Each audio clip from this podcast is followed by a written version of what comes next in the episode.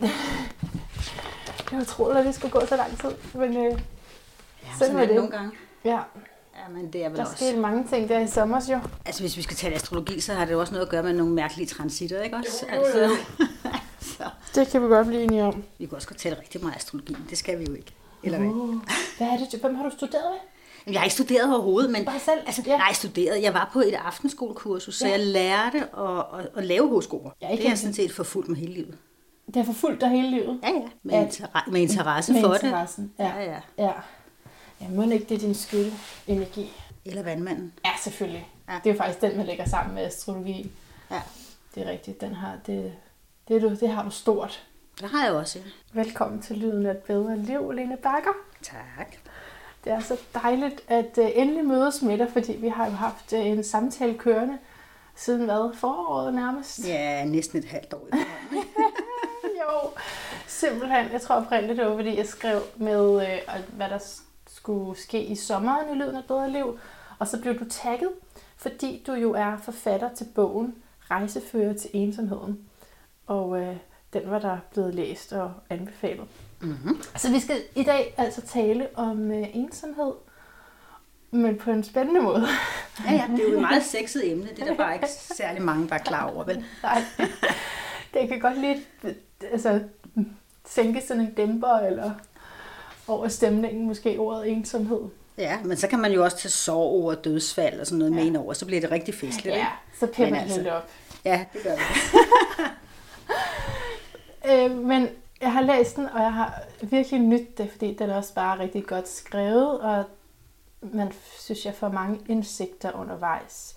Øh, den er blevet kaldt en dannelsesroman. Så det er jo som sådan ikke dig. Den handler om Stine, ikke? Mm-hmm.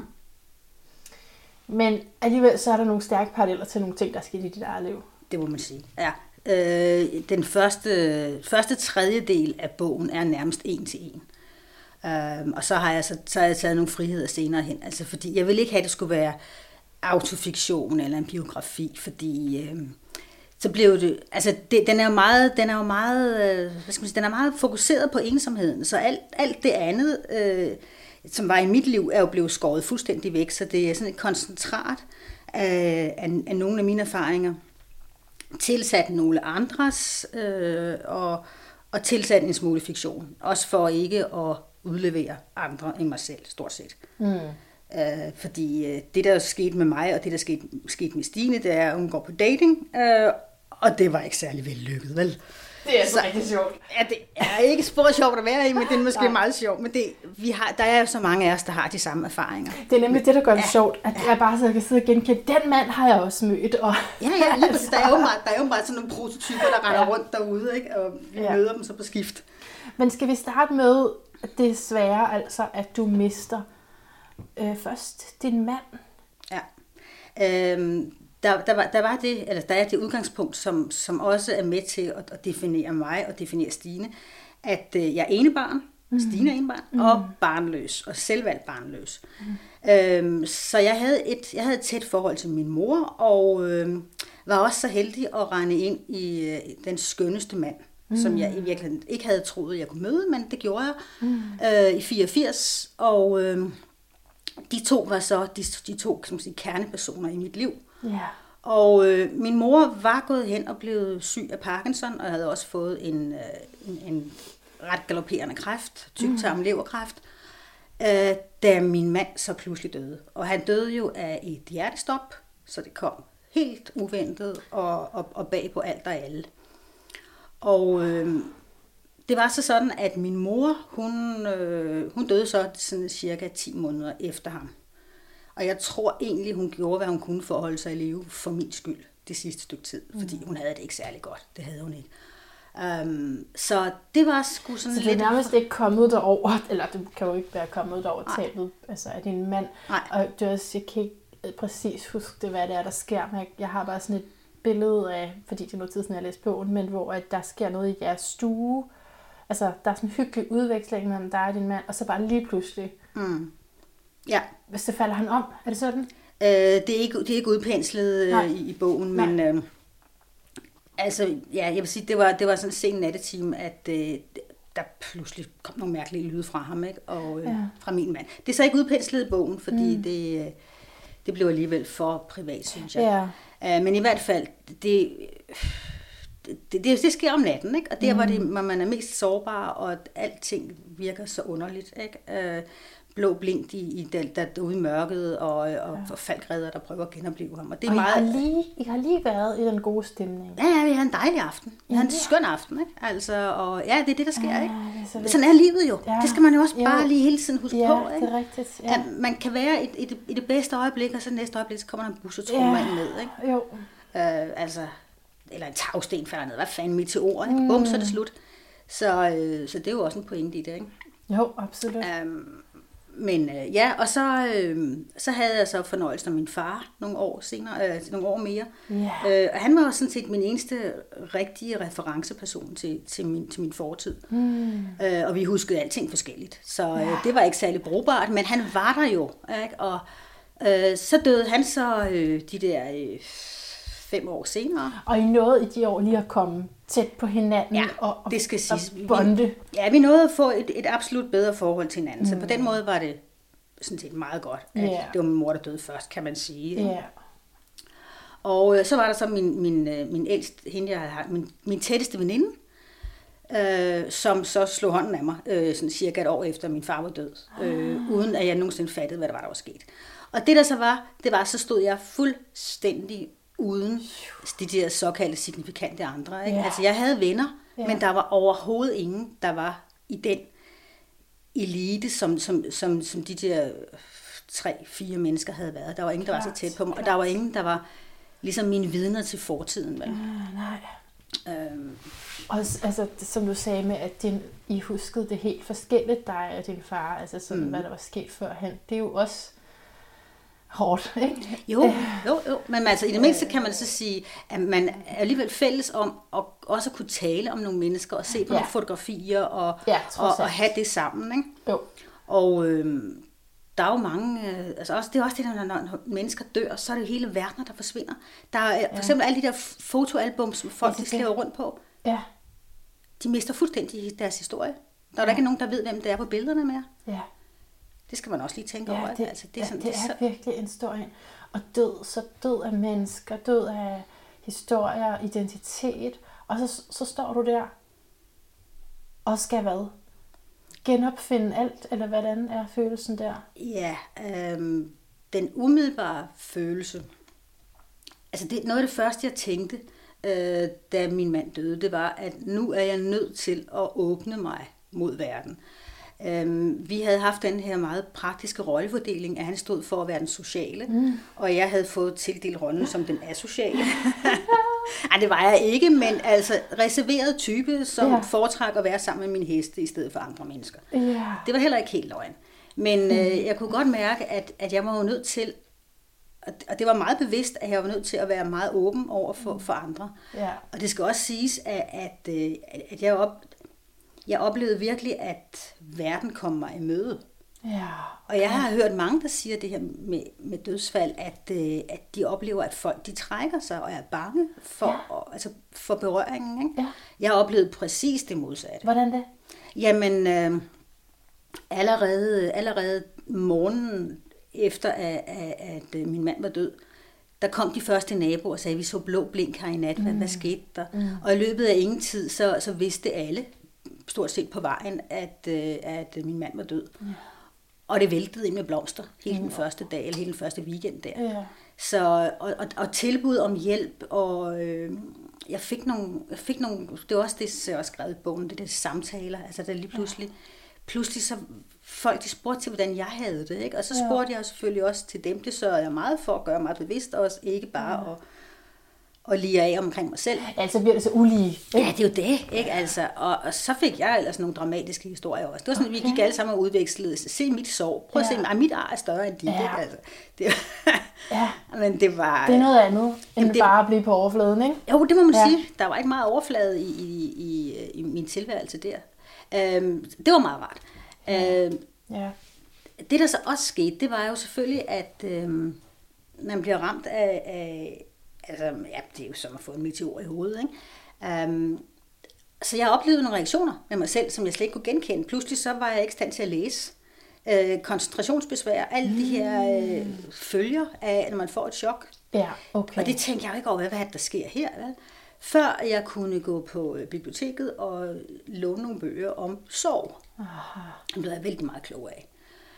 Um, og det, det så siger jeg så også, fordi det har betydning for, at jeg så senere vælger, valgte at skrive den her bog om ensomhed, i stedet for at skrive den om sorg.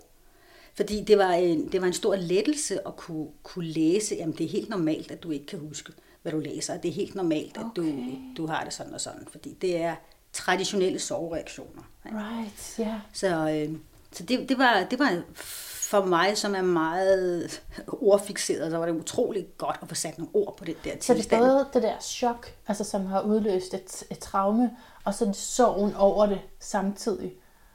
Altså, for, fordi hvis det bare havde været øh, chokket og et, et traume med noget, du havde, der var uventet, men, det, men efterfølgende er der også en sorg, fordi at han så er væk. Og det er han ikke bare i dag, det er han også dagen efter. Altså, ja. Ja, men den sorg vil jeg egentlig sige, at øh, den lykkedes det mig fint og flot at skubbe fra mig. Fordi Okay. jeg, øh, jeg gik på handlemode. Mm-hmm. Øhm, altså jo, ved, Gud, altså, jeg, jeg husker, jeg noterede første dag, jeg ikke havde grædt. Øh, og der var så gået, øh, tror jeg, 50 dage øh, wow. efter hans død. Wow. Men øh, jeg handlede, jeg handlede ekstremt meget. Mm-hmm. Øh, også for øh, prøve, ja, hvad er det, man gør? Ikke? Man, jeg prøver selvfølgelig at, at, at klamre mig til en form for normalitet. Ja. Og øh, den eneste normalitet, jeg egentlig synes, jeg, jeg, jeg kunne bevare, det var, øh, det var øh, samværet med hestene og min, øh, min, øh, min væren i skoven. Mm. Altså det var det eneste, den eneste del af min verden, der var intakt. Ja. Så det var jo en, øh, og stor glæde og en stor taknemmelighed over for de dyr, at, Ej, at de det- gav mig den der, Ja. den der åbning. Ikke? Ja. Men ellers så synes jeg bare, at alt det var jo, det var jo mærkeligt, og det var den mest underlige ting, man skulle tage stilling til også. Ikke? Altså praktiske ting. Jo, jo, jo, som han har stået for. Nej, i forhold, og ja, også noget, han har stået for, men Ja. også i forhold til dødsfald. Jamen, hvad Ja, gør man her? klart. Ikke? Jo, hvad jo, gør jo. man her? Mm. Hvor mange penge skal man lige indbetale for, at øh, f- huset bliver tinglyst, og så hans gæld går over til mig, og sådan nogle latterlige ting. Ikke? Mm. Øh, virkelig underligt, altså. Så der gik lang tid før, at du kunne overgive dig til for eksempel at græde. Fordi der var så meget, der skulle styr på først. Øh, jeg vil sige, at jeg var meget styret af raseri. Ja, okay, øh, og vrede over, over, over, at han var død. Ikke? Altså. Ja. Og også selvfølgelig også over det, at da min, da min mor døde og, og kom til at ligge i en uge inde på Herlev i, i en eller anden koma, ikke? uden at jeg kunne få ordentlig besked om, hvad der var, der foregik. Ah. Altså, så det kom, det kom jo så der, øh, de der små 10 måneder efter. Ikke? Ja. Øhm, så, så vreden var, var en god drivkraft, men det er bare ikke, man, man kan jo ikke, man kan ikke komme igennem alt det der på vrede, vel? Nej. Øh, så, så, så det tog mig lidt tid at, øhm, at, at finde sorgen, ikke? Ja, og Men, øh, finde sorgen. Ja. Men man skal, jo, altså, man skal jo igennem det, ikke? Altså, Jo, det er klart. Jo, jo, jo. Men jeg prøvede så, jeg prøvede så rent faktisk at, at skrive en, en, en bog om det. Og Ja, for så siger du, så valgte du ensomhed i stedet for sorg. Ja, ja, fordi øh, for det første, så kunne jeg jo se, at der var sat ord på, altså der var jo ligesom, der var jo ligesom bøger, der kunne fortælle, hvad sorg er, og hvad sorgreaktioner er. Mm. Samtidig så synes jeg ikke, at den bog, jeg skrev, er værd at læse. Altså, øh, den første, første del af Rejsefører til ensomheden var oprindeligt meget længere. Okay. Men når jeg sad, selv sad og læste den, så blev jeg sådan helt sort ind i, og tænkte, mm. det, her, det her univers har jeg ikke lyst til at opholde mig i. Nej. Altså, hvis jeg ikke har lyst til at være her, øh, så er der heller ingen læsere, der har lyst Jeg til at være faktisk, jeg der. har faktisk prøvet at skrive sådan noget, der er lignende. Ja, hvor bagefter tænker jeg, det er jo ikke, det er jo ikke rart for nogen, det her. Nej. Det kan jeg godt Nej, følge dig i. Ja. Fordi der skal være, altså der skal også være en eller anden, der skal være en fremdrift, ikke? ja, Og der skal være, øh, der skal være håb, og der skal være humor, men der er sgu ikke meget morsomt ved, ved, ved, ved døden, vel? Altså, så måske det at skrive det var en god proces for dig selv alligevel. Og så har du så skulle igennem nogle bearbejdninger, før det blev det, du ville sende ud. ja, det kan godt være, det kan godt være. Er det ikke meget godt for en selv nogle gange? Ja, jeg ved det ikke, altså jeg blev også træt af at sidde og, og, og, og, og, og sutte på det bolde Ja, der, ikke? det forstår jeg godt. Ja. Fordi det var ligesom, altså det, det har den der, jeg har den der motor i mig, jeg vil gerne videre. Ja. Um, så. Ja. Mm. Og så kom jo det der med, med ensomheden, ja. Øhm, som virkelig kom bag på mig, at jeg pludselig øh, følte ikke bare følte mig ensom, men rent faktisk var ensom. Ja. Fordi jeg har altid dyrket det der med at være enegænger, og i mit, øh, bortset fra, at jeg havde den her dejlige mand, ikke? Jo. Øh, jeg har altid haft stort behov for at være alene. Ja, så der har du egentlig nyt det. Jeg har nyt at være alene. Og det var også noget af det, jeg var bange for på et tidspunkt. Jeg tænkte, Ej, skal jeg nu også miste min glæde ved at være alene? Øhm, men så var der så der, der var sådan nogle, øh, nogle, nogle nye følelser øh, og oplevelser. Kunne, kunne, kunne vi læse det op, måske? Øh, hvad for noget af det? Jeg har sådan et citat her i mine noter, som jeg rigtig gerne vil læse op, hvor der står, hendes elskede. Nå, den der, ja. Ja, Ja. Ja, det er jo sådan set begyndelsen. Det er inden hun rigtig, øh, rigtig er, blevet, er blevet ensom, kan man sige. Ikke? og hun bliver alligevel skræmt af, hvor alene et menneske Mm, Ja, andre bliver det. kan blive. Andre bliver det. Men jeg læser, Ja, jeg læser. Jeg læser. ja. ja. Jeg vil gerne vil have det, men altså gør jeg det. tak. Hendes elskede og allerbedste ven er væk. Men der er andre mennesker i verden, som gerne vil have en betydning. Nogle af dem er uddannet til at navigere i kaos. De er som små, solide slæbebåde, der leder hendes tunge skib uden om skær og rev og holder hende på vand, hvor hun kan bunde. Andre er bare mennesker, som er medmennesker. Folk fra egnen, hvis ansigter før var anonyme ovaler i biler, som passerede. Nu stopper de og ønsker at hjælpe. De vil gerne tale alvorsord med hende. De spørger til, hvordan hun har det, og de lytter, men de fortæller også selv om deres smerte. For deres liv indeholder andre dramaer om tab, håbløshed og fortvivlelse. Det er som om det er nemt at betro sig til en, der selv er stækket. Hendes status gør indtryk. For hende, der altid, undskyld, for hende har det altid været en selvfølge, at hun var ene barn og barnløs. Men pludselig er fraværet af familie blevet mærkbart, og hun aner, at de andre skræmmes af, hvor alene et menneske pludselig kan blive. Ah ja, yes, yes, nu forstår jeg, hvad du mener. Ja, det er de andre, ikke også? Jo, som- det er det. Og det er jo faktisk det, du talte ind i før, ikke? Med, hvor at så er det plej- pludselig en åbning til nogle dybere relationer mm. til andre, nogle dybere samtaler. Ja, Jeg synes bare, det er så fint skrevet. Um, og også med, at det jo så spiller ind stadigvæk bevidstheden om, hvordan de andre ser, at man er alene. Og som du siger, det er jo ikke bare følelsen af at være ensom, det er jo det, det er en objektiv konstatering af, at jeg er ensom. Mm-hmm. Altså, så, så de andre er med til, at, øh, at du opdager, at du er ensom, eller konstaterer mm. det. Mm-hmm. Ja. Øh, og, og komme igennem, det er jo også det der med de der, de der stadier. Øh, Ja. Som, som, øh, Ensomhedens fire stadier. ja, som jeg i hvert fald synes, at, at, øh, at, at jeg oplevede meget stærkt, og som Stine jo så også oplever i bogen, sjovt nok. Mm-hmm. Øhm, og det har egentlig noget at gøre med, altså det der med ensomhed, også, som, som, jeg, som jeg sagde før, at sorgen kunne jeg finde beskrevet, men ensomhed var godt nok svært at få defineret. Yes. Øhm, der var godt nok, man kunne gå ind på nogle, øh, nogle øh, øh, undersøgelser, hvor der var sådan nogle definitioner. Øh, noget med, at man ikke har, har nogen venner, man lige kan tale med, når man lige ønsker det, eller ja.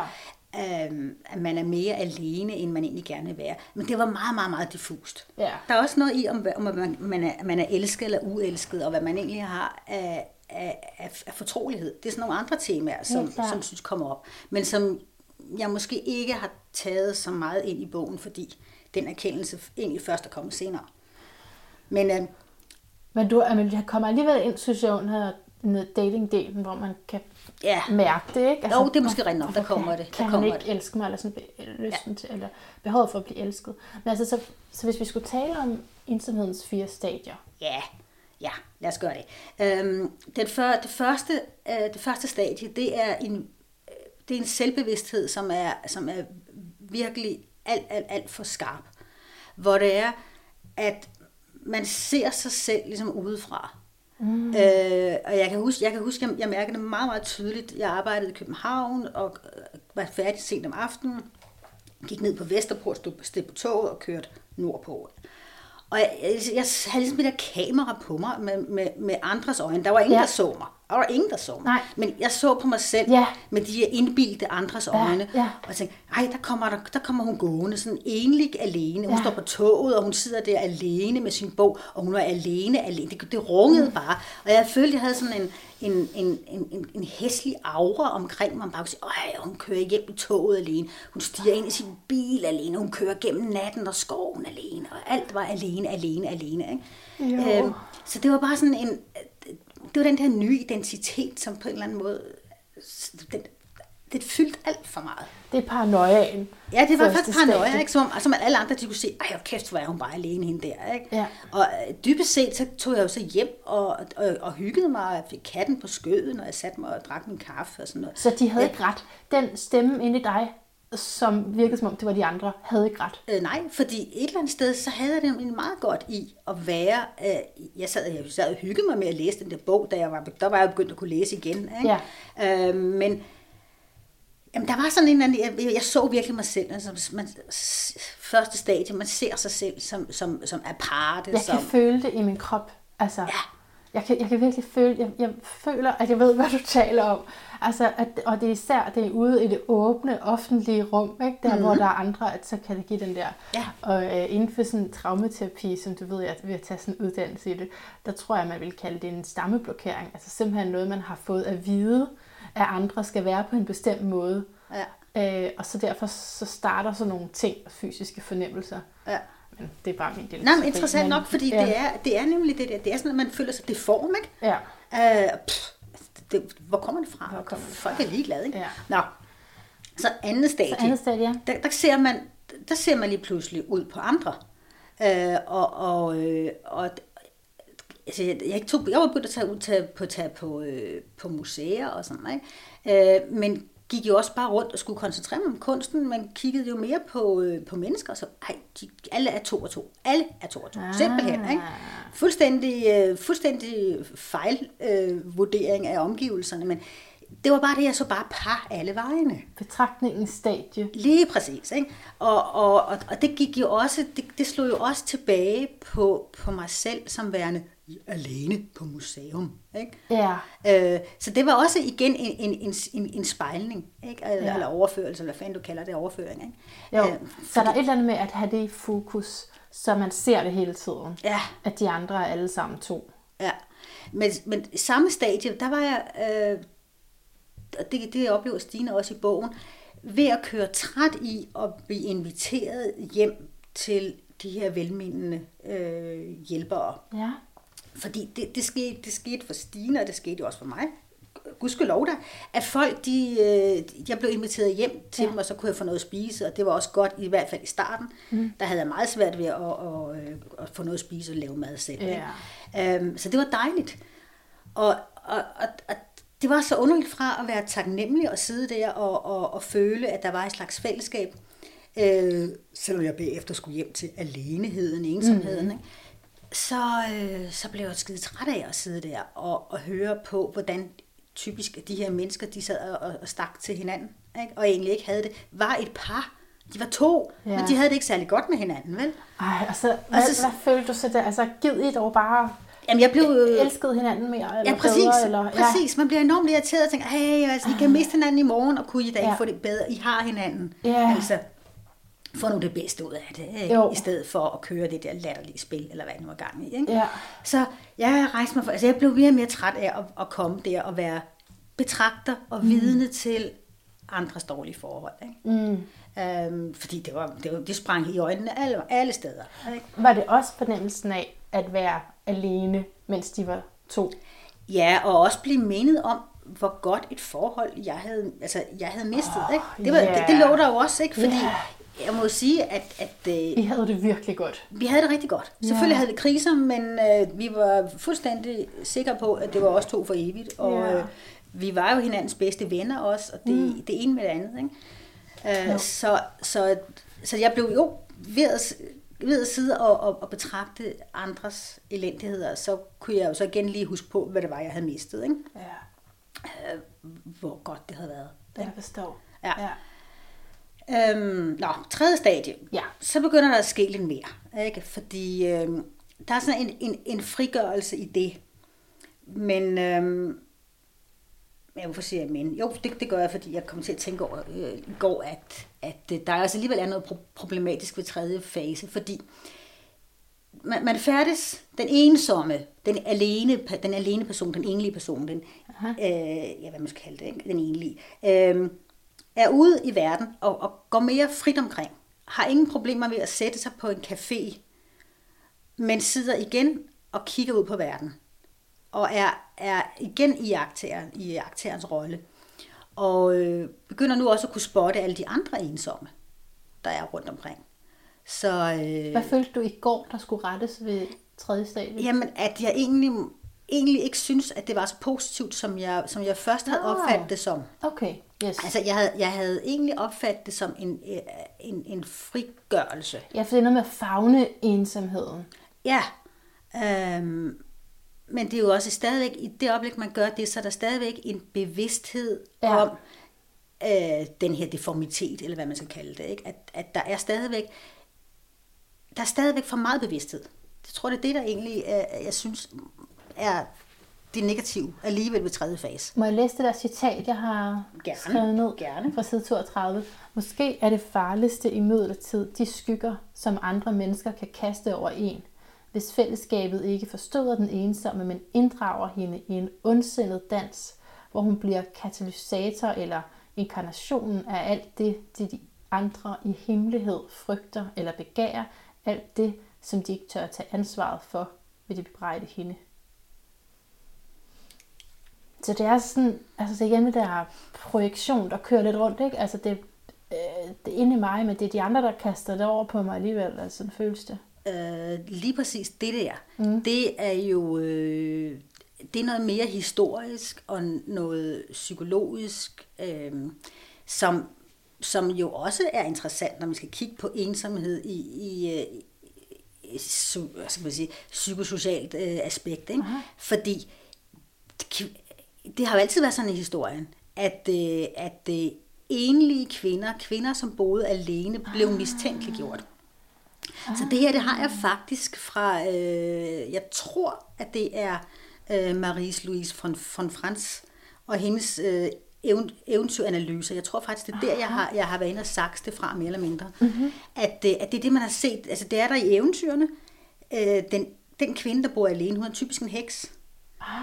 Hvor du tit har mænd, der bor alene. Altså det kan enten være det, enten er det jo en, en, en fortryllet prins, eller også er det en, øh, eller også er det en vis gammel mand. Ikke? Uh-huh. Så, øh, så, så der, hvor man ser, at man har set igennem historien, at kvinder, der boede alene, blev hurtigt gjort øh, som, som mistænkeliggjort. Uh-huh. Og, øh, og samfundet projicerede deres elendighed over, over på de her kvinder. Men er det sådan i dag? Det håber jeg da ikke. Men det er fordi, altså, øhm, fordi det vil jeg ikke umiddelbart tænke, og så ville jeg tænke, det var en stærk kvinde, der kunne alting selv. Det ville være det første, jeg tænkte om en, der boede alene. Men det kan jo godt være, at man kommer ind i nogle for- fornyelser, hvis når man selv er der, eller Øh, ja, det ved jeg så ikke. Men øh, jeg var sådan mere, jeg var mere inde, inde i, det, i det historiske. Okay, Det det. beskrive den Ja, her. Okay. nemlig. Okay. Men altså jo, du har da, altså modsat kan man sige, du har jo, øh, du har jo masser af enlige kvinder, der pludselig oplever, at parerne undgår dem. Ikke? At de der kvinder bliver, pludselig bliver betragtet af andre kvinder som værende trusler mm. mod, mod deres parforhold. Åh oh, ikke? jo, okay, ja, Så det den, kan jeg godt den kører jo stadigvæk, ikke? Ja, Den ja. kører jo stadigvæk. Ja. Men øh, ikke at jeg selv tror, jeg har oplevet det, og så måske dog alligevel med den her veninde. Det kan godt være, at det også var en del af det. Ikke? Øh, Jeg ved det ikke, hende jeg mistede. Aha, Øhm, aha. Så jeg ved, jeg ved det ikke, men Ja, øh, interessant. Ej, det er faktisk lidt interessant at dvæle ved, hvad det gør. Altså man, og ved, man står der som single og er venner med nogen, som er i et parforhold, at der så alligevel er den der snært af, at man måske også er en trussel. Og er man selv bange for det? Altså man kan også komme til at mistænke sig selv. altså, jeg har en veninde, som, øh, som er alene, og som fortalte om, hun havde, hun havde dyrket sport, så hun havde mange mandevenner. Ja. Men øh, når de gik på fortorvet med deres kærester, og hun så, hun så gik på det modsatte fortorv, så ignorerede de hende. Så lod de, som om hun var luft. Nej. Det har hun oplevet, jo, jo, det har hun oplevet mange gange, fordi de, de, de ikke turde hilse på hende, eller ligesom... Nå, Øh, uden for den klub. Ja, altså mm-hmm. der, hvor når, når kæresten var med, Når så var, det på en var anden, så var det på en eller anden måde blevet farligt at, Ja. at anerkende, at de faktisk kendte den her pige, som så uundærligt godt ud. pige, Ja, som ja. faktisk var attraktiv. Ja, ja, Øh, det, det, det, ja, det er jo latterligt, ikke? men altså, sådan er det jo også. ja. Ja. Det er så en anden, det, her, åh, det handler også om ensomheden. Det handler også om mændenes ensomhed. Ikke? Hvordan, mm. hvordan de skaber sig ensomhed. ja jamen, Selvom de er tosomhed. Det, jeg kommer til at bare sidde og glide ind i sådan noget, det der projektion, hvordan det fungerer, fordi det er jo ikke kun, at det er, sådan, er noget, altså, det, det bevirker, det gør jo noget, det påvirker en, at de andre tænker det. jeg er ingen tvivl om det. Altså, øh, ja. Og så skaber det noget nyt, ligesom, som ikke var der før. Ja. Øh, ja. Jamen altså, det er det, der man. Altså, det- jeg tror, altså, og det er også det, der siger med, med den tredje, den tredje, det tredje stadium, at det der med, så længe man ser for meget på sig selv, øh, så, så er det problematisk, ikke også? Fordi så kan man ikke agere, kan man ikke agere frit. Nej. Det er jo også det, det handler om i, i, datingdelen, ikke? Ja. At øh, Stine og hendes forfatter jo hele tiden havde den der med, jeg er, jeg er alt for meget på ydersiden. Det er alt for udvendigt, det her. Mm. Øhm, at at man ligesom gør sig til for hinanden, ikke? Jo. Er der noget, der lige skal siges om fjerde stadie? For ellers så vil jeg nemlig gerne videre til de Ja, dating. ja, fordi fjerde stadie, det er jo det der, altså, åh, det er jo bare det, er jo bare det at være, ikke? Fordi ensomheden er jo et eksistentielt grundvilkår, ikke? Altså, Ja. Og det er vi ligesom bare nødt til at acceptere. Det her med, det kan godt være, at vi, øh, vi er sammen med andre, men der er jo ikke nogen, der er jo ikke nogen, der føler præcis det, som jeg føler i den situation, hvor jeg er i. Nej. Og det kender man jo også. Der er to mennesker, selvom de er tæt på hinanden, så har de forskellige oplevelser af en situation. Mm. Ikke? Altså, og vi fødes alene, vi dør alene. Det er, det er en banalitet, Yes. men det er bare et faktum. Ja. Så det, jeg vil kalde det fjerde stadium, jamen, det er i virkeligheden en organisk øh, eksistens. Ikke? At, øh, som, som jeg personligt især har oplevet, når jeg har været i skoven. Mm. Øh, fordi der, der, kan jeg, der kan jeg tømme hovedet for tanker. Der kan jeg bare være. Mm. Der kan jeg bare sanse og nyde og, og, og hvile i en basal livsglæde. Uden at tænke på, hvordan jeg ser ud, og hvordan jeg, Ja. ja. jeg, jeg bliver set på, om nogen ser mig. Det er der som regel ikke, når jeg er alene ude i skoven. Det er en enorm befrielse ikke at skulle ses. Ja, men det er det der med, at man, øh, altså man, man får trukket, jeg tror, man får trukket eksistensen tilbage i sig selv, og man, man, mm. man, ser, jamen man ser det, man ser, mm-hmm. uden at projicere. Ikke? Man får trykket eksistensen tilbage i sig selv. Det er meget interessant, for i den øh, sidste episode taler jeg med en øh, filosof om den her dobbeltbevidsthed også. Der er bare der er nogle ligheder, siger, siger ligesom til lytterne, ikke? at det er der faktisk, altså det der med, hvor, at det, hvor meget det kan fylde det de andre. Og for, som- som du siger, i skoven, der kan jeg tage, trække eksistensen tilbage til mig selv, hvor den jo hører til. Mm. Og så alligevel er der et problem, hvis man ikke bliver set, fordi så siger du også, at øh, konklusionen, så efter de der tre stadier, på et tidspunkt, så må man indse, at ensomheden er et problem. Mm, ikke, ikke nødvendigvis er et problem, Okay. men er, en, er en, et, et faktum. Okay, Ja, fordi nej, jeg mener nemlig ikke, at det behøver at være et problem. vel? nej. Øh, problemet er først i det øjeblik, man skal navigere i forhold til andre, tror jeg egentlig. Hmm, okay. Øh, fordi... Øh, jamen det er også det der med, hvad ordet ensom, det er også det skægt, fordi det har jeg altså også kigget på efterfølgende. Ja. Hvordan det egentlig bliver oversat i på forskellige sprog. Ja. Og jeg så sad og rodede rundt i en masse forskellige ordbøger og havde en fest ud af det. Ikke? Blandt andet i en, øh, i en svensk, øh, svensk-engelsk ordbog, der stod, der stod ensom beskrevet som uønsket. Og jeg synes, det var rimelig hård, ikke? At, altså ja. ensom lige med uønsket. Ja. Men på, på fransk, når man går ind og slår, slår ensom op, så, øh, så kommer der solitær frem. Og det har altså betydning, nu kommer man videre, hvad betyder det så? Det betyder en person, der godt kan lide at være i sit eget selskab. Wow. Så det er jo også bare enormt morsomt. Så ikke? den er positivt øh, tvistet der. Ja, ja, ja. ja. Ah. Altså, at, at, øh, at Uønsket. Ja, jamen, den er hård, Ja, ikke? den er men, hård. Det, men det er jo også det, som, som, som jeg synes er, er... Det er der problemet kommer, hvis man føler sig ensom, man føler sig uønsket eller uelsket, ikke? Du har et andet citat, der hedder Vi, spørgsmålstegn, der er ikke noget andet ord, som i den grad kæler for den ensomme sjæl. Nej.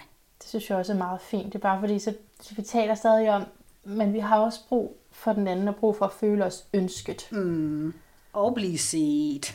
Ja, Ja. ja, ja det er dilemmaet, ikke? Det er det. Ja, så nu, nu er vi på vej til dating, kan jeg forstå. Ja, nu gør vi det. For det er, også, det er jo simpelthen sjovt. Men så måske lige øh, genopfriske min hukommelse med, altså, du har ikke datet i hvor mange år på, det her tidspunkt? Eller Stine har ikke. Vi taler om Stine. Jeg jeg betaler Stine. Jamen altså, det var da nyt for, det var nyt for både Stine og mig. Jamen, Ja. jeg havde været, øh, og Stine havde været, sjov nok, øh, i et forhold i 24 år, ikke? Ja. Og øh, så, gik der, øh, så gik der de her, nu kan jeg ikke tror- jeg tror på Stine går der 6 år, for mig gik der lidt længere. Ja. Øh, hvor det var bare, jamen altså, jeg må se i øjnene, øh, at jeg møder ikke nogen mænd. Mm-hmm. Altså, jeg er ude i skoven på min heste. Øh, hvis jeg endelig er nogen, så er der en mountainbiker på vej væk, ikke? Øh, og dybest set uinteressant. Og øh, jeg underviste, det gjorde Stine også, udlændinge i dansk. Mm. Nej, ikke? på en skole primært bestående af kvinder. Mm. Ikke? Øh, så nej, jeg, jeg mødte ikke nogen mænd, Nej. vel? Og alle de punkede jo også, at du, netdating, det er det eneste. Det, det, så får du jo fat i nogle mennesker, som er i nogle andre steder. Ja. Det er jo det, ikke? Og det, er det, Det er så det, man fantastisk. Det er så fantastisk. Ikke? Ja. Ja, ja. øhm, og det er det da måske også på mange måder, men jeg vil bare sige, jeg var ikke god til det. Det var Stine heller ikke. Så altså 24 år plus 6. Så vi er på 30 år. Ja, nu er vi jo også ældre end dig, både Jo. Stine og mig. Det, var, det og vi taler, med, vi taler med tidsalder her. Ja, men det er bare for at sige, det, altså, det er jo en kæmpe stor ting, vi pludselig at begive sig ud i. Ja, og, og det er jo så også det, man må sige, at der er jo masser, der er jo nogen i alle aldersgrupper, ikke også? Så, øh, så alle er jo, er jo brugt, og alle har deres, har deres, deres sorg, ikke? Altså, Ja. øhm, og, og hold da op, hvor er der mange, hvor er der mange traumer også, ikke? Jo. Øh, Og det, det er jo så også lige det, man skal være opmærksom på. Jeg ved ikke, om vi behøver at læse det hele, men bare, altså, når du skriver sådan, alle på sitet er brugte i mere eller mindre grad. Nogle tydeligvis misbrugte og nedslidte, trods tabre smil og friske formuleringer. Ja, Det synes jeg også er velkendt. ja det, det er jo det, man gør. Altså, så skal man jo sælge sig selv. Ikke? Ja. Så skal man jo ligesom, så skal man jo ligesom øh, pakke traumerne ind på, på en måde, så det tager sig godt ud. Ikke? Eller i hvert fald skal man ikke præsentere dem øh, som det første, vel? Og så kommer der lynhurtigt det der mismask mellem den, man fremstiller sig selv som, og, øh, Ja. og, og, og den, man, man så rent faktisk øh, er. Vel fordi, at man håber på, at i den her romantiske version af kærligheden, der kan jeg blive fri af min uønskethed, eller noget i den stil. Ja, det er nok det, så kan man udfolde den bedste side af sig selv, ikke? eller hvad det nu er for noget Altså mærkeligt. fordi, jeg tænker, der er sådan en ærgerlig brug af det der netdating, altså sådan, faktisk før du selv er klar til virkelig at, også at, tage, altså at ønske dig selv. Øh, Fordi man har tillid til, at der er noget her, der kan redde mig. Og så er der den, den anden brug af netdating, når du faktisk er klar, hvilket jeg forestiller mig, du har været efter seks år.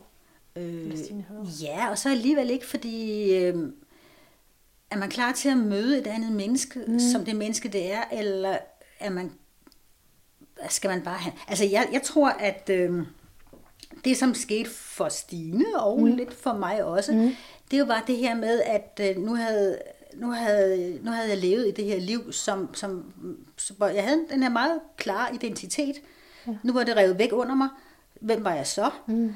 Og så var jeg, jeg, jeg følte, jeg var meget åben. Jeg følte, jeg var virkelig åben, da jeg, gik, da jeg gik ind og skulle møde de her mænd.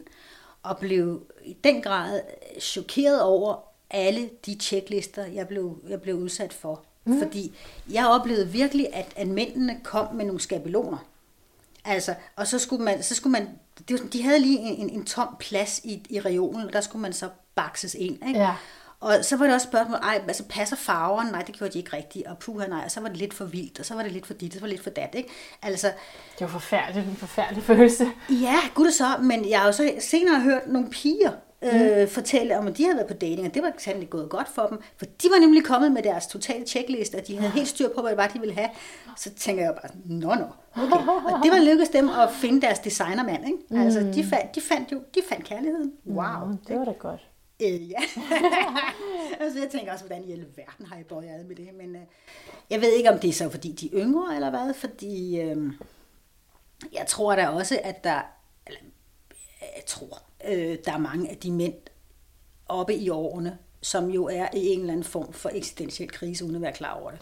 Det er nemlig det, jeg er bekymret for, når man får det her indtryk af, at de er misbrugte og nedslidte, og, og, og formuleringerne smilene ligesom skal plastres hen over det. Øh, så, så er spørgsmålet, om man er klar, ikke? Øh, ja, altså jeg har lyttet til mange historier om, om ekskoner, og hvor, hvor, hvor umulige de har været, og hvor grusomme de har været, og mødre, ikke? onde mødre. Ikke stedmødre, men rigtige altså, hvor mødre. de simpelthen fortæller dig alt det, Jamen, halløj, altså, de har været igennem. Jamen, Mhm. jamen, jamen, jamen, de har været udsat for så meget, de der stakkels mænd. Ikke? Ja. Altså, øh, Men så det lidt, det kan en date rumme det. øh, nej, det er jo det. Men altså, man kan så sige, det er jo den pakke, man får. Ikke? Det er jo, Ja. det, man får lige eksten og, og, og alle, alle problemerne med, fordi de åbenbart ikke rigtig har selv har været i stand til at, at forholde sig til det og bearbejde det, eller hvad det nu er. Ikke? Okay, jeg skal prøve at holde mig til her. Altså, øh, det var måske faktisk det, du sagde før, med at man skulle passe ind i noget. At øh, altså ham, ham med pengene, mm. som kommenterer på din stue, og som, og som beder dig om at bare bære ben, og det reflekterer du så over. Øh, og når jeg siger du, så er det altså også Stine, ikke? Jo, jo. Øhm, altså, at det er sådan, øh, det er både sådan øh, provokerende, men, måske, men også, altså måske er det godt, også for dig, eller? Jamen det, det jeg godt kunne lide ved, ved, ved ham, øh, og som Stine så også falder for i, i den her version, øh, lettere omskrevet, det er den der rå ærlighed. Fordi det kan jeg egentlig godt, altså det kan jeg godt forholde mig til. Det, det, øh, når ja, det er det rigtigt nok, de, der var lidt stupe stadigvæk, ikke? Altså, øh, men så kan man så bagefter begynde sådan at sige, altså helt ærligt, hvorfor må jeg ikke have hår på benene? Jeg, jeg har hår på benene normalt, ikke? men altså nu skal vi så til at have en anden, igen designet i den kvindeideal, øh, som jeg overhovedet ikke kan leve op til, fordi jeg kan heller ikke balancere på de der stiletter, og nej, og jeg kan heller ikke finde ud af at lægge make op og der er sådan nogle ting der, hvor man sådan, hallo, det så du dengang du så min profilbillede, ikke? Jo. Altså, Og den, den er jeg helt inde i, men det som er lidt interessant også, det er, det at du siger, at det, at det faktisk åbnede en verden for dig. Der var noget, ikke? jo, men det er jo også igen det der med, øh, som, det synes jeg Der var faktisk noget, du også, kom i kontakt med. Ja, og det synes jeg også er positivt. Mm. Øh, netop det her med, at, at øh, og det gjorde jeg jo så også, pludselig begyndte jeg at gå i kjoler. Ja. Og jeg havde jo kollegaer, der stoppede op og sådan sagde, hallo, hvem er du? Ja. Altså, Ja. hold da kæft, altså hvad Ja. skete der lige her? Ja. Det, var, det var super sjovt, mm. det var rigtig dejligt, og jeg følte, mig, jeg følte mig så, og det var så, kan man sige, der kom udvendigheden på, på en positiv måde. Ja. Altså, jeg følte mig sådan set ret akt- attraktiv og sensuel og spille levende, ikke? Ja. Øhm, men når så han ikke ville have mig alligevel, så var det sådan, øh, som om, at øh, så var jeg ligesom dressed up, ikke? Øh, og så kunne jeg bare sådan stille og roligt tage, tage min forklædning af igen og bare gå ud og, og muge hos hestene i stedet for, ikke? Fordi, Okay, der skal jeg lige læse det her op. Pludselig virker hendes glatbarberede ben som en hån. Kroppen gør sig til, men forbliver uelsket. Og endelig ser hun klart og tydeligt, hvordan hun har bedraget sig selv. Hans evindelige tilbagetrækninger skyldes jo ikke, at han kæmper mod sine følelser for hende, men at han, ingen har, og at hun overvælder ham med sine. ja, Vi er nået ind i den her historie, som vi ikke har talt om, men man kan godt fornemme, hvad det, er, det handler om. ja, det er jo det. En, en, en mand, altså, og hvad er det, hedder? Det hedder Friends with Benefit, ikke? Tror jeg nok, man kalder det. Altså, øh, vi kan jo godt have et forhold til længe, der ikke er, nogen, der ikke er noget bedre på beding, ikke? Og jeg kan jo egentlig godt lide dig, og sådan, la, la, la, la, la, ikke? Og Altså, øh, og, og jeg vil så sige, øh, Stines forløb er, er lidt mindre åndssvagt end mit eget det var. Altså, øh, jeg endte, som- jeg endte simpelthen med at tage på ferie med, med, øh, med forlægget. Det ene af forlæggene, ham der Troels Nikolajsen i bogen, er faktisk en, en mix af flere mænd. Okay, hvor fint. Ja, det var så skørt. Der var den ene efter den anden. Du har kogt ham ned. af samme type. Ja, han er sådan en, han er sådan en, en bouillonterning. Bouillonterning af umulige mænd, ikke? Øhm, men øh, ham, der, der var primært forlæg, jeg endte med at tage på ferie med ham. Ja, Og øh, legede virkelig escortpige, fordi det var med alt betalt. Han betalte det hele, ikke også? Og Ja. det, han ville bare gerne have selskab. Vi havde en vidunderlig ferie. Ja. Og efterfølgende, så skete der jo så også det, at, øh, at han jo også fortalt mig, at nu havde han det jo helt forfærdeligt. Nu kunne han ikke lide at sidde i sin bil, uden at jeg sad ved siden af ham. Ja. Nå, ikke? Og så kan du med at tro, at han fik travlt med at komme ud og date og finde en anden. Ikke? Mm. Det var sådan, det var sådan vi, var, vi var max tættest på hinanden, da han så virkelig, Skifter. Virkelig skiftede og virkelig gik aktivt ind og fandt hende, som han så kunne mm. håndtere. Ikke? Ja, der er, en, der er et hån der, det kan jeg godt se. Ja, ja, ja. Og så det der med også, at man tror, man skal være sammen. Og så, jamen, jeg ja. ved ikke, der er måske også det der med, at, at, at øh, hvis man lader sig, lader sig gøre til objekt i for høj grad, og man, man bliver passiv, ikke? og går og venter på, fordi det oplevede mm. jeg meget, at jeg var tilbøjelig mm. til. At jeg kunne faktisk ikke engang finde ud af, om jeg selv har jeg egentlig lyst til at være sammen med, med, den her mand den her weekend. Øh, jeg kunne ikke engang finde ud af, om jeg egentlig havde lyst til det, eller om jeg hellere ville gå og rode ud i haven, for eksempel. Men jeg vil gerne have, at han skulle ønske mig. Ja. Yeah. Ikke? Jo. Det er jo igen det der med at vil være elsket, ikke? Yeah. og kunne vælge øh, fra, ikke? altså øh, til og fra. Det ville da dejligt, hvis der var sådan tre mænd. Det kan også, man kunne lige sådan, nej, har jeg lyst eller har jeg ikke lyst? Nej, jeg vil faktisk hellere sidde og rode med mine ubarberede ben ikke, i fred. Ja. Altså for eksempel. Ikke? Ja, frem for at det slet ikke var en mulighed. Ja, men jeg tror, det er det. At få ham. Jeg tror, det er det. Ja. Det var jo også et eller andet. Åh, oh, der er mange temaer i det her, kan jeg mærke. Ja, der er frygtelig mange. Det er der faktisk. Fordi det er også noget med, at man, skal, man søger bekræftelse, og det er måske også igen mm. noget af det, der går galt med, med dating. Ikke? At, øh, tror jeg, at man kommer, altså to mennesker møder hinanden ud fra et tomrum i deres eget tilværelse. Ja, det er det. Ja. Det giver bare et kæmpe ego. Ja. Og, og det er jo ikke noget med, man skal jo ikke, man skal jo ikke proppe prop den anden ind i et reolsystem. Nej. Hvis man skal noget, så skal man helst lave en tilbygning til sit hus, ikke? fordi det bliver en udvidelse Jo. af noget. Hold op, det havde jeg ikke regnet med det her. Uh, det, det er jo ikke sådan, at, at jeg har lige, jeg har lige og jeg her, den her tomme stol, der plejede min, min, min ekskone side, og helst med benene over kors. Ej, nej, den anden vej, det skal være det højre ben over det venstre. Altså, det er jo sådan... Ej, men det er jo grotesk. Nej, nej, det har jeg ikke oplevet det der. Det er ikke rolig mand, det er bare et billede.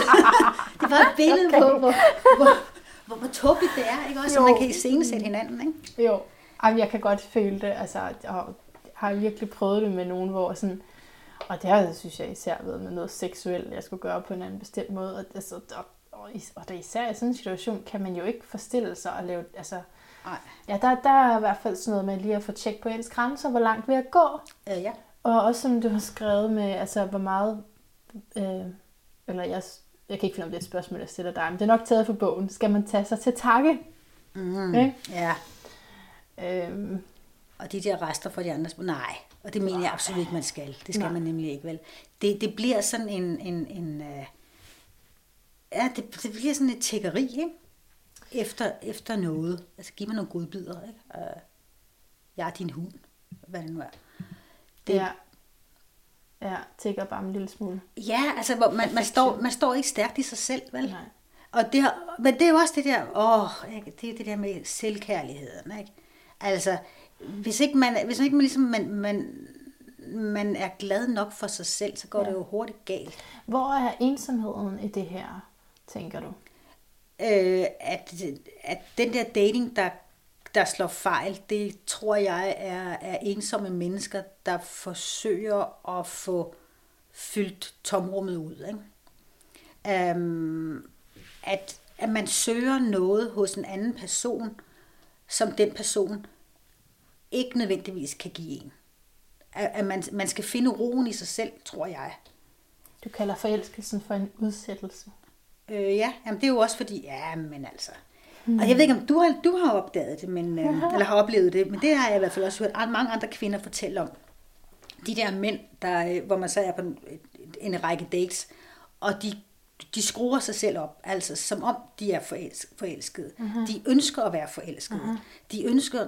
Nå, det har du ikke oplevet. Jo, jo, jo, til Nå, nå, mere, nå, mere. nå, nå, nå, men altså, hold op, hvor de bejler, og de er mm. dybt betaget mm. af, af kvinden, og hun bliver overøst med komplimenter og blomster, mm. og det går alt for hurtigt. Øh, og så er det jo også, at, at hvis ikke kvinden når at stoppe det der, så kommer han jo selv til, hvor den der boble, den brister. Aha. Og det er som om, at de, de prøver at piske en eller anden stemning op, måske iscenesætte, måske iscenesætte en relation på falske vilkår. Mm-hmm.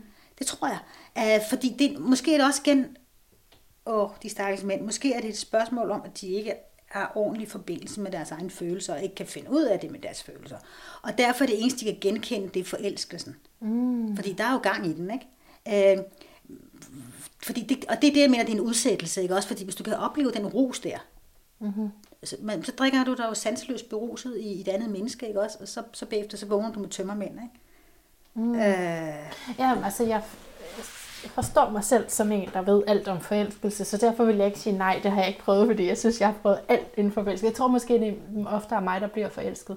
Men det, kan, men det kan godt være, at det, du beskriver der, det scenarie, er et, jeg ikke nødvendigvis har prøvet, måske fordi, at man altså, er senere i livet, hvor det sker. Altså kunne det være sådan for manden også, at øh, han har, altså ligesom er klar til en ny, og så bliver det mere akut med de der følelser? Eller jeg ved det ikke. Ja. Øh, jeg ved det ikke. Eller måske er det, fordi man, man halser afsted efter, efter noget derude, i stedet for at finde det derinde i sig helt, selv. Helt klart. Altså hvis jeg har haft spejler, så er det bare mere været, fordi de vil have altså, i seng med mig. No. Hvilket også er ret tomt, ikke? Jo, jo, det er jo det. det, er jo det. Øh, men det du så også vil opleve, altså øh, det man så oplever igen, når alderen den, den kommer imod os, ikke? Ja. det er jo, at der er frygtelig mange mænd, der er impotente. Ja. Og, øh, og der, måske, skal, måske derfor, de skal have den der følelse af forelskelse for at kunne præstere ah, noget. Så er det noget andet. Et andet kæmpe tabu. Ja, kæmpe ja, ja. tabu. Men det er jo noget andet, de søger så, eller hvad? Øh, så er det... Ja, og det er måske så noget helt andet igen, at, øh, at mange, mange af os, og nu siger jeg af os, fordi der har jeg jo selv været, søger en fortrolighed og en intimitet, ja. som vi har mistet. Ja. Fordi og det er jo klart, at, at øh, man kan jo ikke møde et, et nyt menneske, og så har man den samme fortrolighed, som man har haft til, til en mand, man har boet sammen med i 24 år. Vel? Altså, øh, når man nu har haft en god Slet fortrolighed. Ikke. Slet ikke, nej. Og, og det tror jeg faktisk, mange af os savner. Mm. Øh, netop den der fortrolighed. Mm. Noget andet er så også, at man skal jo også være klar over, at, at kærlighed kommer på mange forskellige måder. Mm. Ikke? Det er jo ikke nødvendigvis det, det, det samme oplevelse, nu snakker jeg om det der, jeg sagde før med scenesættelsen, mm. det er ikke nødvendigvis det samme, det kan også komme på en anden måde, det kan også være nogle, nogle andre, og, og, og andre mennesker viser deres kærlighed på, på andre måder. Det er jo ikke kun det, er jo ikke kun det der ved, at, øh, kan man sige, komme med blomster, eller være... være Blive beundret. Ja, ja, jeg give mm. komplimenter og sådan noget, vel? Det kan også godt være, at man, man kommer med praktiske ting, fordi det er nu engang sådan, man er skruet sammen, og det er det, der er den måde, man viser kærlighed på, ikke? Så skal mm. man jo også bare lære det. Er det noget, at det, der har lært dig, altså at dykke så meget ned i ensomhed som fænomen, og i dig selv, og, og give det til den her karakter, at kærlighed har mange former, og det handler om at tage imod den? Eller hvad vil du sige, at det har lært dig? Mm, ja, jeg tænker også, det hænger det sammen med ensomheden. Øhm, altså, mm, hvis det er noget med kærlighed, så tror jeg, at jeg kommer til at sige det der grimme ord igen med, med selvkærlighed. Ikke? Mm. At, øh, det er smukt ord. jeg ved det ikke, jeg synes, det, der må man kunne finde noget, der er pænere. altså, at, at, øh, at du skal, sgu have din, du skal have din integritet i dig selv, før, før du egentlig er i stand til at elske. Og, og, Klart. og ja. Ja, ja. Kunne, kunne give noget til, til et andet menneske. Man skulle også kunne, gerne skulle give uden, uden bagtanke om at få noget igen. Ja, det er lidt svært som menneske, men ja. Ja, men selvom det er jo det, kærligheden består af, ikke? Altså, jo. Åh, men, det er en forhandling, du. Ja, men ja, hvad det er siger du? Altså, så jeg har så til at Stine, Stine sørger, men om det er over det reelle tab af manden, eller fordi hun endegyldigt har mistet sine illusioner om ham, kan hun ikke afgøre. Ja, det er lidt ond, ikke? Den er lidt ond, men så vil jeg have lyst til at spørge dig, om du nu i dag tænker, at den gode partner er en illusion. Altså, findes det? Man går der og søger efter. Altså, øh, lad mig sige det på den måde, at jeg stadigvæk har mange illusioner og mange romantiske Nå, det forestillinger. det var godt, det holdt dem. ja, ja, men øh, jeg, jeg har, møder så også en virkelighed, som er, som er, som er anderledes. Ikke? Ja. Så, må jeg, så er jeg nødt til at forholde mig til den. Men øh, altså, jeg kan da godt sige, øh, det, det, det gjorde Stine. Der stopper altså bogen, mens, mens lejen er god. Og som sagt, Stine er klogere end mig. Men øh, jeg involverede mig efterfølgende, øh, efter at det her håbløs dating, med en mand, hvor jeg absolut ikke var forelsket. Mm. Øh, jeg havde jo også ligesom jeg havde jo klar, jeg jo totalt styr på al den kemi, der er i forelskelse, ikke også, og giver ikke ret meget for det. Øh, så øh, jeg stod bare med i at jeg kan godt lide hans egenskaber, og, og, og han kan godt lide mig. Han var meget begejstret for mig, og der lod jeg mig sådan falde lidt på halen over det. Endelig en, der synes, at mit tøj var pænt. Ikke? Jo. Altså, jo, øhm, jo, jo. Og, som var egentlig faktisk, og det var måske det værste, faktisk var ligeglad med, hvordan jeg så ud. Ja. Så gider man heller ikke gøre sig umage. Det er heller ikke godt, vel? Nej. Øhm, men der vil jeg sige, så kynisk skal man heller ikke forholde sig til, til kærlighed. Vel? Så du havde den, det forhold der, hvor længe? Øh, I ja, et par år nåede det faktisk at blive. Ja. Øh, og så skal det lige siges, at han havde så også både hjerteproblemer og endte med at blive frygtelig syg af Parkinson, ligesom ej, min mor. Ej, ej. Så der var sådan nogle temaer, som jeg synes var lidt grumme. Det var der lidt blev, vildt. Ja, det var lidt for meget. Ja. Øhm, men det var så også noget med, med, med den jeg er, at jeg troede, at jeg lige... Nå, nu, nu, jeg, kunne ikke redde, jeg kunne ikke redde min mand, Nej. og jeg kunne ikke redde min mor. Måske kan jeg redde ham her. Ja, ja men det er sådan noget, det når vi ikke at tale om. Det kan man selv tænke ind i den her samtale med, måske vi virkelig leder efter vores forældre, og der er også noget i det, ikke? Ja, det er jo det øhm. værste, ikke? At man ikke, man ikke kan slippe det. Ja. Altså, man har, man har rundt med den der gentage tvang om at efterleve nogle mønstre i sit liv. Altså, nej, nej, nej, nej, det er Men håbløst. Jeg har gjort præcis det samme øh, med, med min sidste der, i, som har svaret nogle år, med hvor jeg var helt bevidst om, at det ikke var den her store forelskelse, og det var det var mere af en praktisk løsning. Og så kommer jeg bare til at tænke på det her citat igen. Jeg vil lige gentage det. Vi, der er ikke noget andet ord, som i den grad kæler for den ensomme sjæl. Mm. Altså det er jo også helt menneskeligt at have brug for eller hvis man er ensom i hvert fald. Ikke? Ja, men det er så det, man må prøve at lade være med at være alt for meget. Jo, men det er jo også et eller andet med, at, at øh, åh, oh, men kæft, er der mange ting, man kan gøre alene. Det kan man jo sagtens, ikke også? Og man kan knokle, man kan knokle derud af, og det har jeg været meget, meget god til. Jeg er meget selvkørende. Mm. Men i gang imellem, så er det altså sjovere at være to, ikke? Ja, det det. Altså, at løse de der problemer og bakse med de der tunge ting, det er altså bedre, når man er to, ikke? Ja. Og det er altså også dejligt at gang med bare at sige, nej, nu orker jeg ikke mere, nu klynker jeg lidt, og nu er jeg kun, nu er jeg kun seks år, ikke? Og så er der, hvis der var nogle arme, der lige kunne holde en op, mm. de der fem minutter, det tager, ikke? Yeah. Øhm, yeah. Men så, så ensomhed, det er et vilkår, har vi talt om. Ja. Og det, er det, men er det et problem også? Det er problematisk? Nej, kan vi ikke sige, det er et vilkår, man, problem, vilkår. man, man problematiserer. Yes. Og, jo. og det der med, jo, altså også det der med, at man, man, man går rundt og føler sig uelsket, der må man så også acceptere, at kærligheden har mange former. Ja. Det er og, der, den kommer. Og, og hvor jeg ja. også kan, kan sidde der og, og har siddet nogle gange og slået mig selv oven i hovedet med, hvor uelsket jeg var. Gud, var jeg der ej. Der var der masser af mennesker. Mm. Ja, masser og masser. Altså, der, var, der, der var der i den grad mennesker, ja. som, for hvem jeg havde en enorm betydning. Ja. Og som satte mig meget højt. Ja. Og, og øh, nogle gange også en kærlighed, som ikke rigtig kunne komme til udtryk af forskellige årsager. Mm. Så det er igen et eller andet, måske er det en anden historie, har vi igen det der med de der forældre, mm. måske er det en historie, mm. man har brug for at fortælle sig selv. Ikke? Mm. At man, man ikke fortjener at blive elsket, eller at man, der kun er den eneste ene, og nu er han død, eller hvad det nu er. Jeg synes, det er meget kompliceret det her. Jeg synes, ja. det er utrolig kompliceret. Ja. Ja. Jeg synes også, det er meget spændende. Og som du siger, der er forskellige stadier af det. Mm. Og man kan måske genbesøge dem. øh, ja, man bliver jo aldrig, jeg tror aldrig, man bliver Altså, jeg synes, det er tit, jeg falder igennem. Ikke? Altså, jeg har, kan have den der, den der total lykkefølelse, som jeg gudskelov har ret tit og er meget glad af ja. natur. Ikke? Ja, Men, øh. Kan der, ja.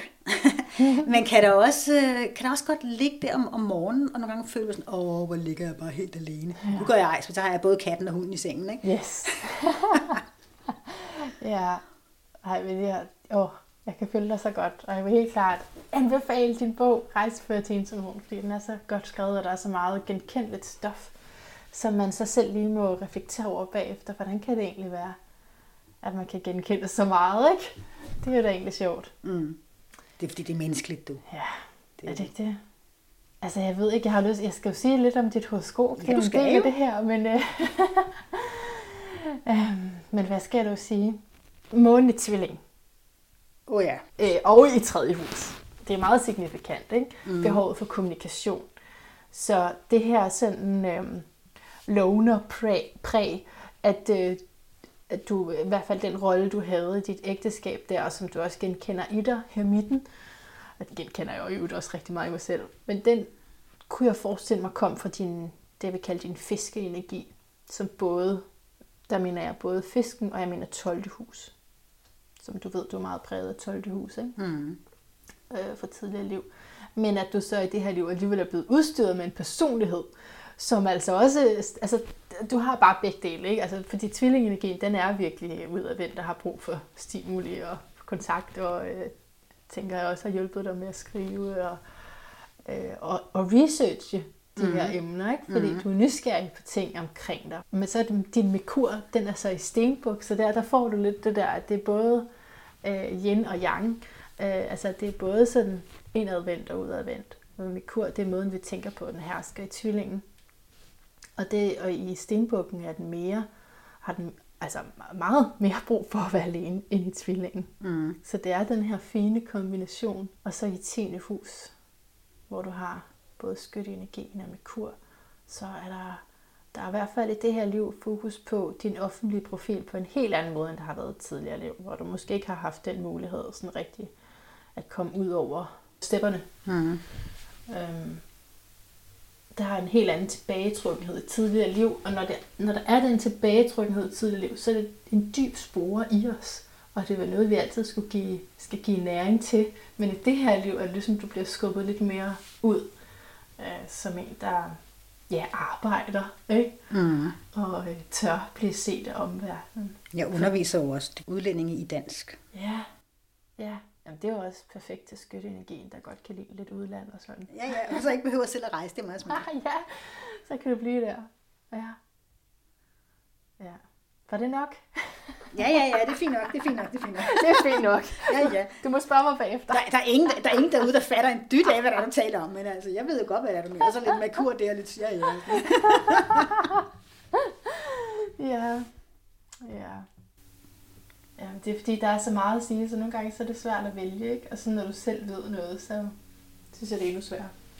Jeg havde da troet, du skulle snakke om det Black Lily, eller hvad det er. Ja, det er sådan, så skal du bare spørge mig. Så og kiverne, når du snakker om nogle mærkelige... Okay, Ja. ej, men Lene, altså hvis... Okay, det bliver en kort bemærkning, for ellers så står lytterne helt af, ikke? og vi skal jo også lige høre, hvad din lyd af et bedre liv er.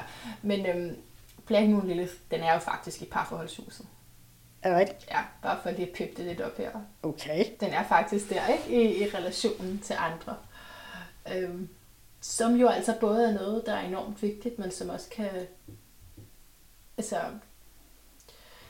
Ja, altså fordi Black Moon Lilith, det, det er vores øh, vilde feminitet, ikke? Så derfor kan den jo godt afskrække nogen.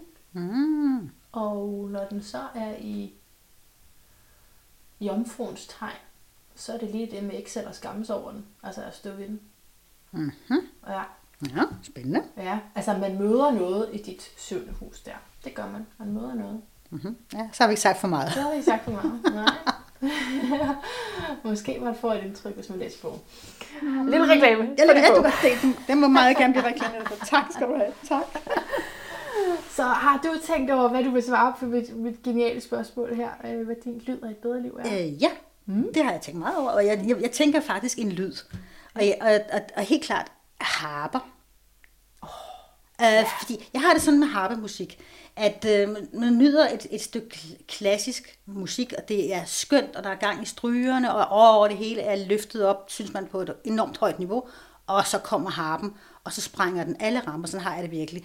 Altså, alt i mig, øh, diger og sidrer, og alle hår rejser sig, ikke? Også, også alle dem på benene, som ikke, er, som ikke er trimmet, når den der harpe, den kommer ind. Ikke? Jeg synes bare, det er så smukt. Og, og det, der er i det for mig, det er, at man synes noget er smukt, jeg synes noget er smukt, og det kan altid blive endnu smukkere. Og det er måske det, der er pointen i det, ikke? Mm. At man, man kan gøre tingene bedre, man kan, altså, uden at det skal være sådan et, et krav om perfektion, for det skal man ikke stræbe efter, men skønheden er umådelig i det her liv, selvom der er alt det her bøvl og bagl. Ikke? Det vil jeg sige, det, det, det synes jeg harpen, den altid lige, den altid lige minder om. Den minder lige om. Det giver i hvert fald mig det der med, ej, hvor er det smukt, hvor er der meget skønhed. Og så er min Venus fuldstændig øh, op at køre, ikke? Så din Venus er helt oppe at køre. Hvad laver den? Det der i 10. hus i skytten, ikke? Ja. ja. Ja. Så jo tak, harpemusik eller stillhed. Mm. Mm. Nej, det er fordi, du sagde Venus, så bliver jeg helt distraheret. Ja, det kan jeg godt se. Godt i astrologi. Åh, oh, hvordan har vi. Ej, tusind tak for det, Lene. Det var, det var helt fantastisk at tale med dig. Og jeg skal til at høre noget mere harpemusik, kan jeg godt mm. fornemme. Øhm, ja. Føler du, der, føler du at, øh, at vi er kommet omkring essensen? Det håber jeg. Jamen, det synes jeg. Jeg synes, Jeg synes, det vi har været godt rundt om det. Ja, så må vi se, hvad andre synes. Ja, det, var det i hvert fald. Det var i hvert fald dejligt at være er her, Manna. Dit selskab om side. Og så fantastisk. Både astrologikender, og du lytter til min podcast. Ja, men det gør jeg ikke i den grad. Vi har lyttet virkelig forleden dag. Hvad hed hun? Mathilde Denning, eller hvad Ja. var hun? Ja. Nej, mand, hvor blev jeg ramt der. Er det Jeg, jamen, altså, jeg kom sådan til at savne min heste. Det var Åh, helt det forfærdeligt. forstår jeg godt. Det var, det var den grad savn. Det var helt Af hjertet tak, fordi du har lyttet med her til en samtale om ensomhed og deraf afledte emner. Jeg fik bagefter, tror jeg, jeg sagt noget mere til horoskopet, som gav mere mening for Lene, end det jeg sagde her på optagelsen. Så det, det har jeg det rigtig godt med. Og det handler i høj grad også om selvkærlighed, når man har nogle, øh, ja, blandt andet Pluto i Jomfruen, så er der det, vi taler om i evolutionær astrologi, altid punktet overfor, som er den rejse, vi er på. Øh, sjælsmæssigt, som i det tilfælde, så vil handle om at øh, komme over i en meget dyb selvaccept. Jeg kunne godt tænke mig at slutte af med at læse noget op fra hendes bog. Øh, det er side 78 og 79. Det er sådan en kort, øh, en kort lille historie, som jeg synes, eller ja, det fortsætter også, men det, det, det er fint bare lige her også at tage med, så du både får et indtryk af, hvordan hun skriver, og øh, hvordan de her temaer kommer frem, som vi har talt om. Okay. En dag er der en mand, som skriver til Stine en morsom lille kommentar til hendes profil. Hans billede har hun tidligere bevæget sig forbi. Han er ikke umiddelbart hendes type, men nu grænsker hun hans ord og ser muligheder i dem. Han er ingeniør og fraskilt som stort set alle andre. Han har tre børn, og han har sin egen lille kong Amor import af italienske vine. Stine bryder sig normalt ikke om italienske vine, men Stine er i bevægelse nu og parat til at udfordre alle dogmerne i sit liv. Måske kan netop denne mand opsige hendes antipati mod italiensk vin og give hende nye erfaringer og flere valg, når der fremover skal handles i supermarkedet. De udveksler beskeder. Han er velskrivende, og det er tiltrækkende. De mødes på en café og drikker den obligatoriske kop kaffe, men fortsætter så med en middag på restauranten overfor. Og han vifter med sit guldkort. Han giver. Det er bare en selvfølge, lader han forstå. Han er en mand, og hun bare en kvinde. Og han har tydeligvis langt flere penge end hun. Selvom han er velhavende og fra Gentofte, virker han meget tilforladelig. Han spørger interesseret til hendes liv i skoven, og bliver næsten ivrig, da hun fortæller om den historie, der er nedfældet i landskabet. Om diger, hustumter, brøndhuller, kulmiler og på par force jagtveje. Han er også meget optaget af lokalhistorie og siger, at hun måske kan give ham en guidet tur i skoven en dag. Så skal du nok finde nogle andre sko frem, ryger det ud af hende, for hun har skælet til hans skinnende italienske sko under bordet. Han ler. Og humor har du også. Mundheden stiger naturligt, mens det huler ud i vinflasken. Han bliver mere og mere afslappet. Ja, de taler godt sammen, også om deres tab. Han er ikke bitter på sin ekskone, kun lidt skuffet over, at deres ellers så gode forhold gik i opløsning. Det var ham, der brød. Jeg vil ikke leve et halvt liv, siger han. Ikke gå rundt med en zombie som en partner. Konen havde til gengæld lidt svært ved at give slip, og en overgang var hun meget vred på ham. Det forstår han egentlig godt. Selvom hun fik en del penge med af ægteskabet, kunne hun jo ikke opretholde den samme levestandard som før. Det er syv år siden, hun, han blev skilt. Han har været i to kortere forhold siden og på en række håbløse dates. Der er mange golddiggere blandt kvinderne på datingsiderne, siger han og ser meget fast på Stine. Jeg har penge, siger hun til sin egen overraskelse. Mit hus er muligvis overbelånt, men tiderne skifter, og jeg skal ikke sælge forløbig, så det kan ændre sig. Ellers er jeg en fighter. Jeg er vant til at klare mig selv. Sådan virker du også. Stærk og uafhængig. Hvad vil du egentlig med en mand? Det hele. Og hvad vil du med en kvinde? Jeg vil ikke være alene, lyder hans svar.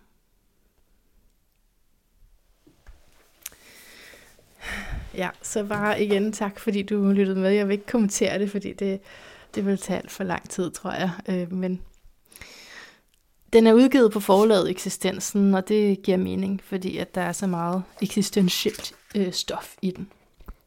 Indtil vi høres ved igen. Gentænk alt. Måske især om du er ønsket af dig selv.